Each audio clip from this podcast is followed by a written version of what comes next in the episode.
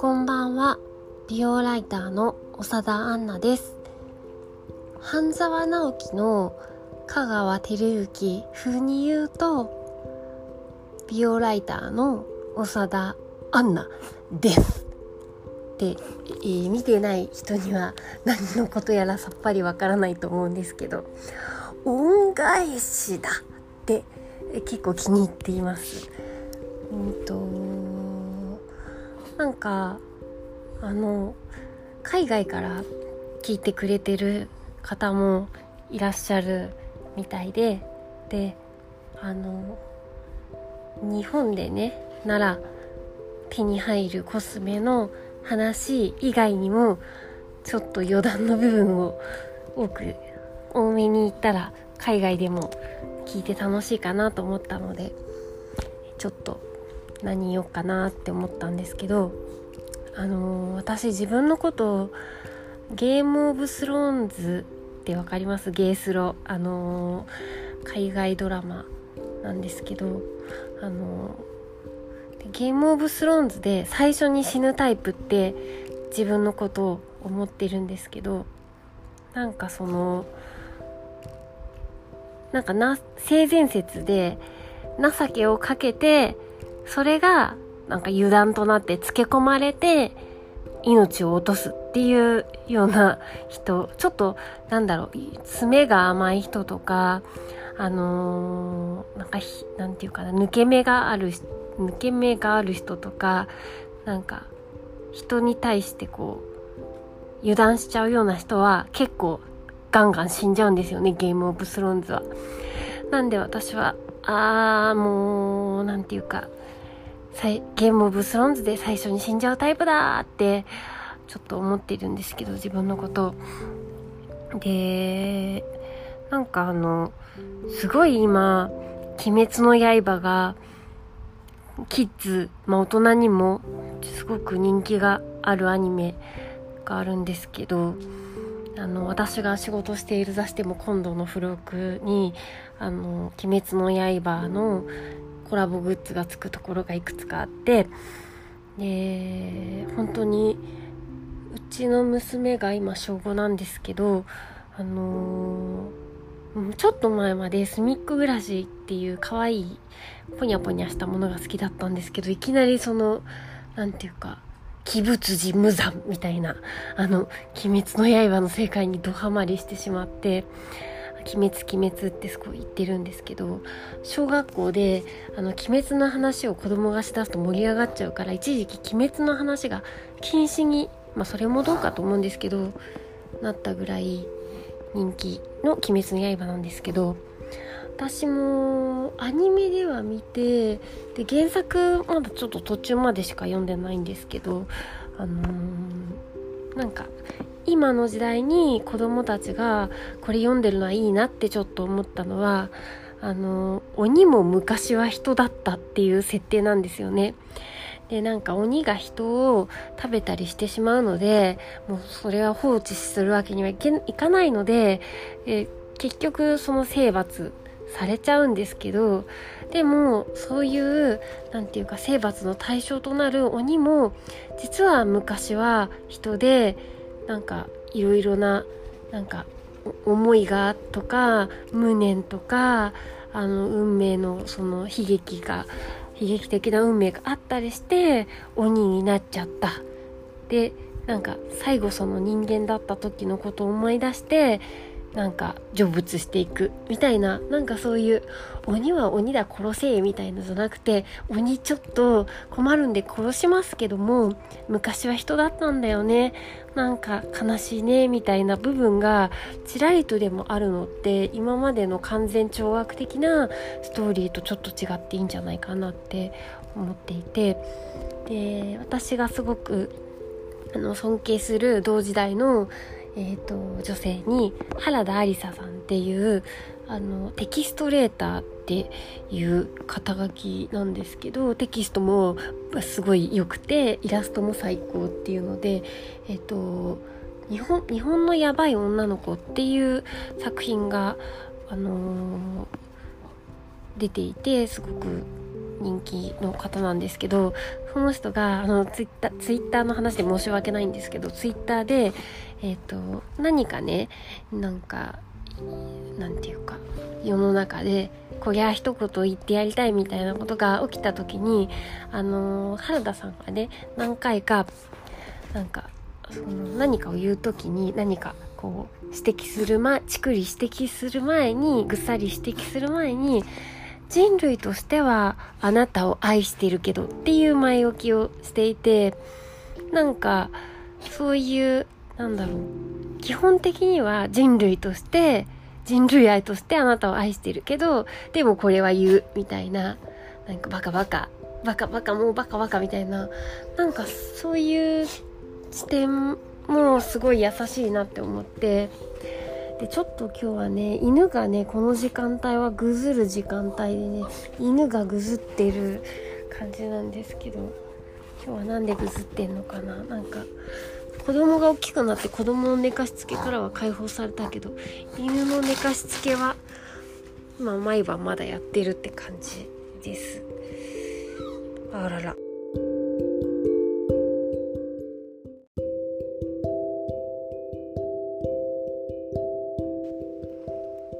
ね、ちょっと犬のぐずり対応でご飯をあげてきて中断しちゃったんですけどえ何の話だったっけ？あそうそう。人類としてはあなた愛してるんだけどとか鬼も昔は人だったとかなんか自分の中にちょっとそういうのなるほどそうだよねって思う部分があってあのー、なんだ例えば、まあ、そんなにないんですけどあのすごい不条理な目にあったりとかこれはこの人のために言わなきゃダメだって思っててなんか怒ったり叱ったりする時になんかその人のなんかストレスっていうかこういうはずじゃなかったんだけどっていう屈託とか辛さとか不安とかなんかうまくいかなさとかみたいなのってがあるけどでもなんか自分の言葉がちょっと届いたみたいな瞬間にすごく嫌だと思って怒ってた人とかもなんか大丈夫だよってなんかちょっとハグしたくなるっていうか。であの自分のね子供とかの時は、まあ、ハグしたりしちゃうんですけどま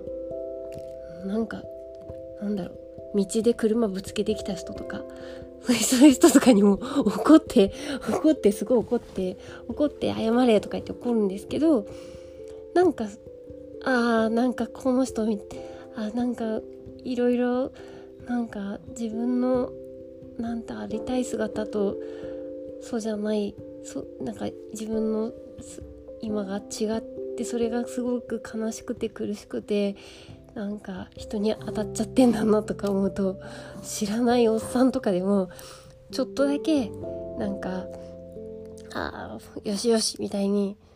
なんかハグしたいって気持ちが湧くんですけどさすがにね握手とかねしたい気持ちが湧くんですけどそれはさすがにしないですけどちょっとそういう気持ちがね湧きやすいところがあってなんでゲームオブスローンズだとこの世界がゲームオブスローンズだったら死んじゃうんで第1話でね。まさかの1話で死んじゃうんでなるべくそのなんだろう。なんかひどい人もいるんだよっていうようなことをなるべくちょっとまあ基本性善説なんですけどやばい状態の人とかやばいなんだろう。なんかルートにもう入り込んじゃってる人もいるからっていうのを自分になんかワクチン的に教えるためになんか昔だったらこうなにわ金融道とかかばちたれとかあと闇金牛島くんとかあと万田金融のあれなんだっけ万田金融が出てくるあの銀ちゃんが出てくるやつなんだっけ。あ南の帝王か。とかなんかそういう人がお金とかなんか欲とかのトラブルで落ちていってしまう。なんかあのなんだろう。保証人になっちゃダメとかなんか株式のなんか手形のなんか裏書きのなんか気をつけるとかなんかそういう最低限のあのなんていうか第1話で死なないなんか知恵知恵っていうかストーリーみたいなのをちょっと入れ入れるようにしててあとなんか犯罪のドキュメンタリーとかもあんまり読むと辛いんですけどなんか読んだりしてあなんかこういう人の感情を乱高下させて自分の手中になんかコントロールするみたいななんかあそういうタイプかとかなんかちょっと最低限なんか気をつけた方がいい人みたいなのがなんとなく分かるようには自分ではちょっと気をつけてるつもりなんですけどって何の話だったっけ？そうそう。なんででも基本は性善説だけどなんか近づいちゃいけない人もいるから気をつけようみたいな最低限は学ぶようにしていてね。しています。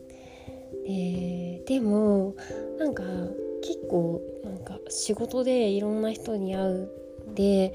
なんか昔よりは全然大丈夫になったんですけど結構あの会わない人とかなんか激し激しい人っていうかなパン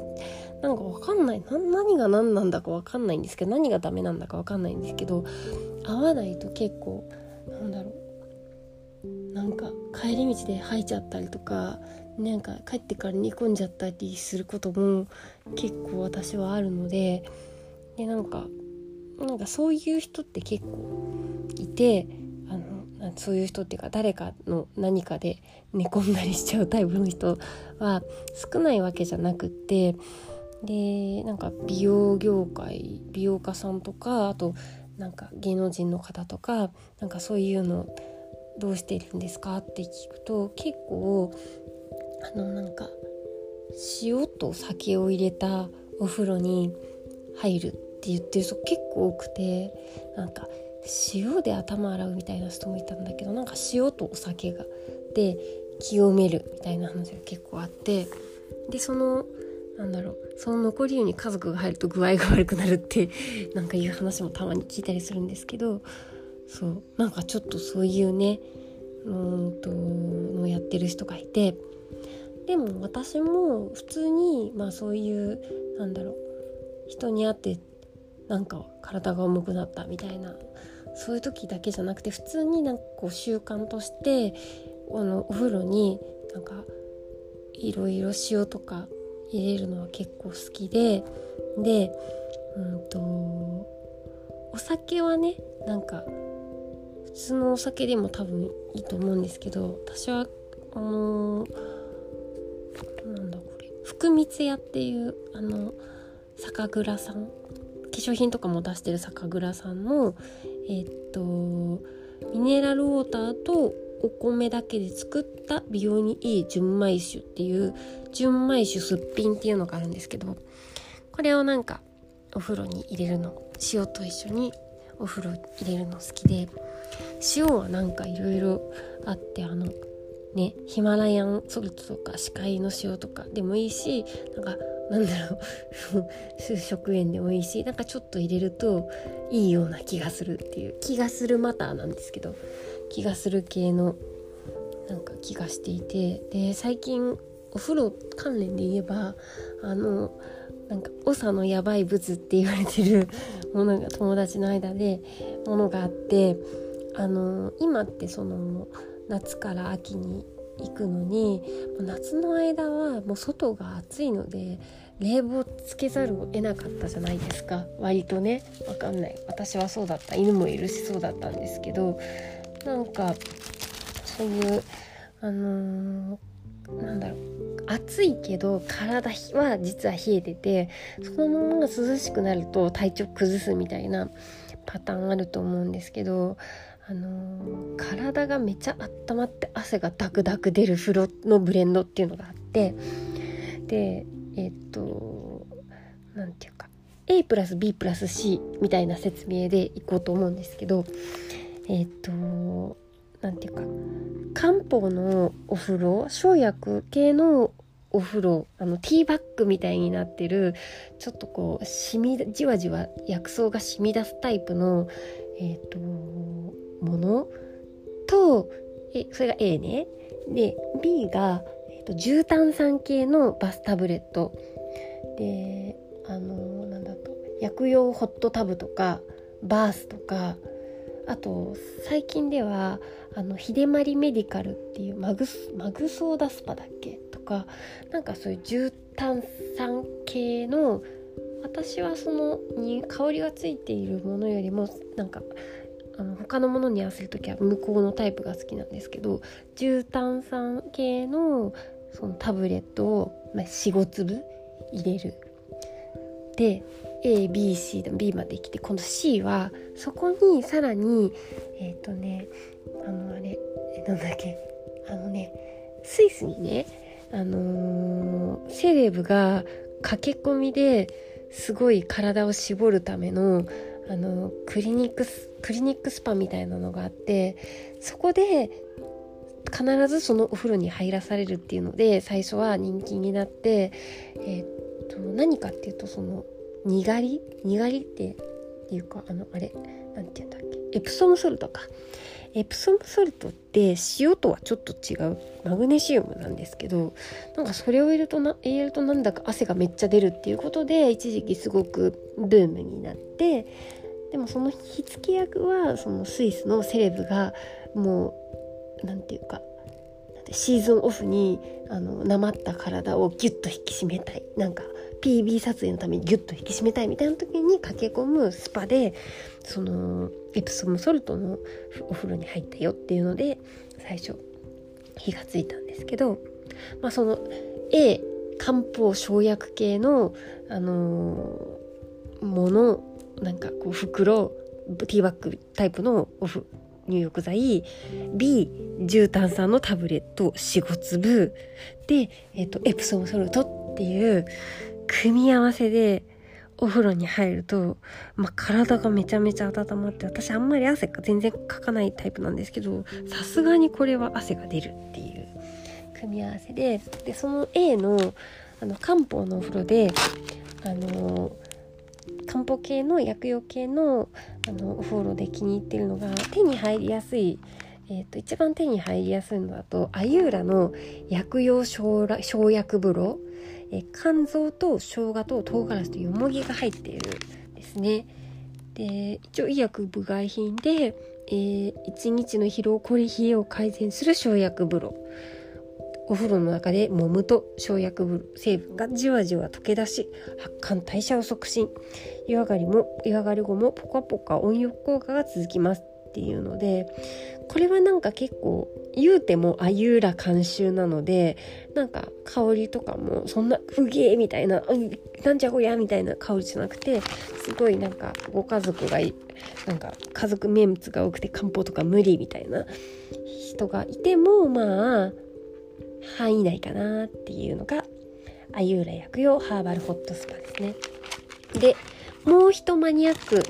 もう一歩マニアックな方に行くと,、えーと、最瞬間製薬所っていうドムホルンリンクルっていうあの昔からあるエイジングケアのブランドあるんですけどなんかそこは結構あの生薬の研究がすごいマニアックでそこが作っている養生薬糖っていう再出荷製薬所の養生薬等ってこれも医薬部外品なんですけど、えー、と入っているのが陶器線球陳皮防胃外用三四子っていうのでえっ、ー、とこれもなんかねすごい温まります。効能のところに神経痛リウマチ腰痛肩のこりくじき冷え性疲労回復荒れ症汗も失神霜焼け日々赤切れ痔三千三号の冷え性っていう書いてあるんですけど結構これもねなんか結構香りパンチ効いてるんですけどあのー、結構芯から温まるなっていう感じがします。であとこれはなんか贈り物とかにいいなってって思ったのがあの、京都にある亀田利三郎薬保っていうえっ、ー、となんか江戸の中期元禄に創業してで明治27年に薬屋に転業したっていう老舗の医薬品メーカーで、えっと、漢方の生薬を主成分とした六神丸というものがあの人気のところらしいんですけどでそのね、えーと、亀田利三郎薬法が、えーと大正元年以来100年ぶりに新製品を出したっていうのでそれをね最初私はいただいたんですけど、えーと、天然漢方スパハーブっていうのがあってこれもなんかあのなんだろうなあのなんだっけ陰陽師みたいなあのちょっとパッケージ陰陽師みたいなことにワクワクするタイプの人にあの勧めたいんですけどあの不織布の不織布の中に生薬が入ったものでであのなんだろうよくね昔から東西南北を守護するなんか四四聖獣とあと天と地を守護するあの何かみたいななんかそういうのを六神っていうらしいんですけどあとなんだっけあれ悠々白書かな？悠々白書とかんにも出てきたかな？なんかあの白虎清流朱雀玄武みたいな、うん、白白あのねそのね天然漢方スパハーブにが6種類あってそのなんていうか東西南北を守護すると言われる、えーと、死生樹の白虎。なんか清流っていうものかな。朱雀、えーと、玄武っていうのと天地を守護する高鎮東東読めないね。なんて読むんだろう。あの東美湯かな。東美かな。っていうその 6, 6つのなんていうかなんていうか方位的な神様の名前にちなんだ1個1パック600円なんですけどそういうお湯があってでなんかそのしっとりするとかあと何て言うかキリッとした湯上がりとかあとちょっとデオドラントになるとかそういう面白いブレンドの6種類があってこれはね今私が試したのはスザクというえっ、ー、と千球陶器発火なんて読むんだろうあと高麗人参とかが入っててで暑いのに汗かけない人向けのちょっと夏のブレン夏にいいようなブランドのブレンドのスザク湯っていうのを私は試したんですけどこれがめちゃ良くてでえあの全種類試したくなって今ね今日とかその6新6新セットみたいなので6種類今取り寄せ中なんです。でそういうその六神六神じゃないやそういう漢方系のティーバッグタイプの生薬系の入浴剤と重炭酸の、えーと、タブレット合わせるとすごく汗が出ます。でそれを友達に、あの、ジップロックに入れてあのなんかねなんていうかちょっと草の入ったものとあのなんていうか錠剤となんかなんかパウダーみたいなセットをジップロックに入れて友達にこれいいよって渡すとすごい私売人みたいな感じでなんかふざけて長のやばい物って言われてるんですけど。ちなみにその重炭酸系タブレットのあの秀丸クリニックのマグソーダスパは、えーと、マグっていうマグネシウムもあらかじめ入っているのでマグソーダスパを使う場合は、えーと、エプソムソルトはなくてもいいかな。うん、そうですね。A、B プラス B だけでマグソーダアクトの場合は済むかな。すごい、あのー、なんだろう。体はの暑いんだけど体の芯が冷えてるみたいな人にちょっとその入浴法を是非試してみてほしいなって私の話分かりにくかったかもしれないんですけど思います。あのね汗出すのってすごく気持ちがいいのでやってみてください。というわけで今日は犬がぐずったので2回に分けて録音したのでそれが初めてのことなんでうまくつなげられるかわかんないんですけどつなげられることを願って、えおりますのでおりますので自分にね。はい、えー、というわけで今日は私疲れたから金曜日かなって思ったらまだね水曜日だった。はい。じゃあなんか季節の変わり目で台風なども来てなんかいろいろ大変なこともありますが是非温かいお風呂などに入って、えー、健やかにお過ごしいただければと思います。ではおやすみなさい。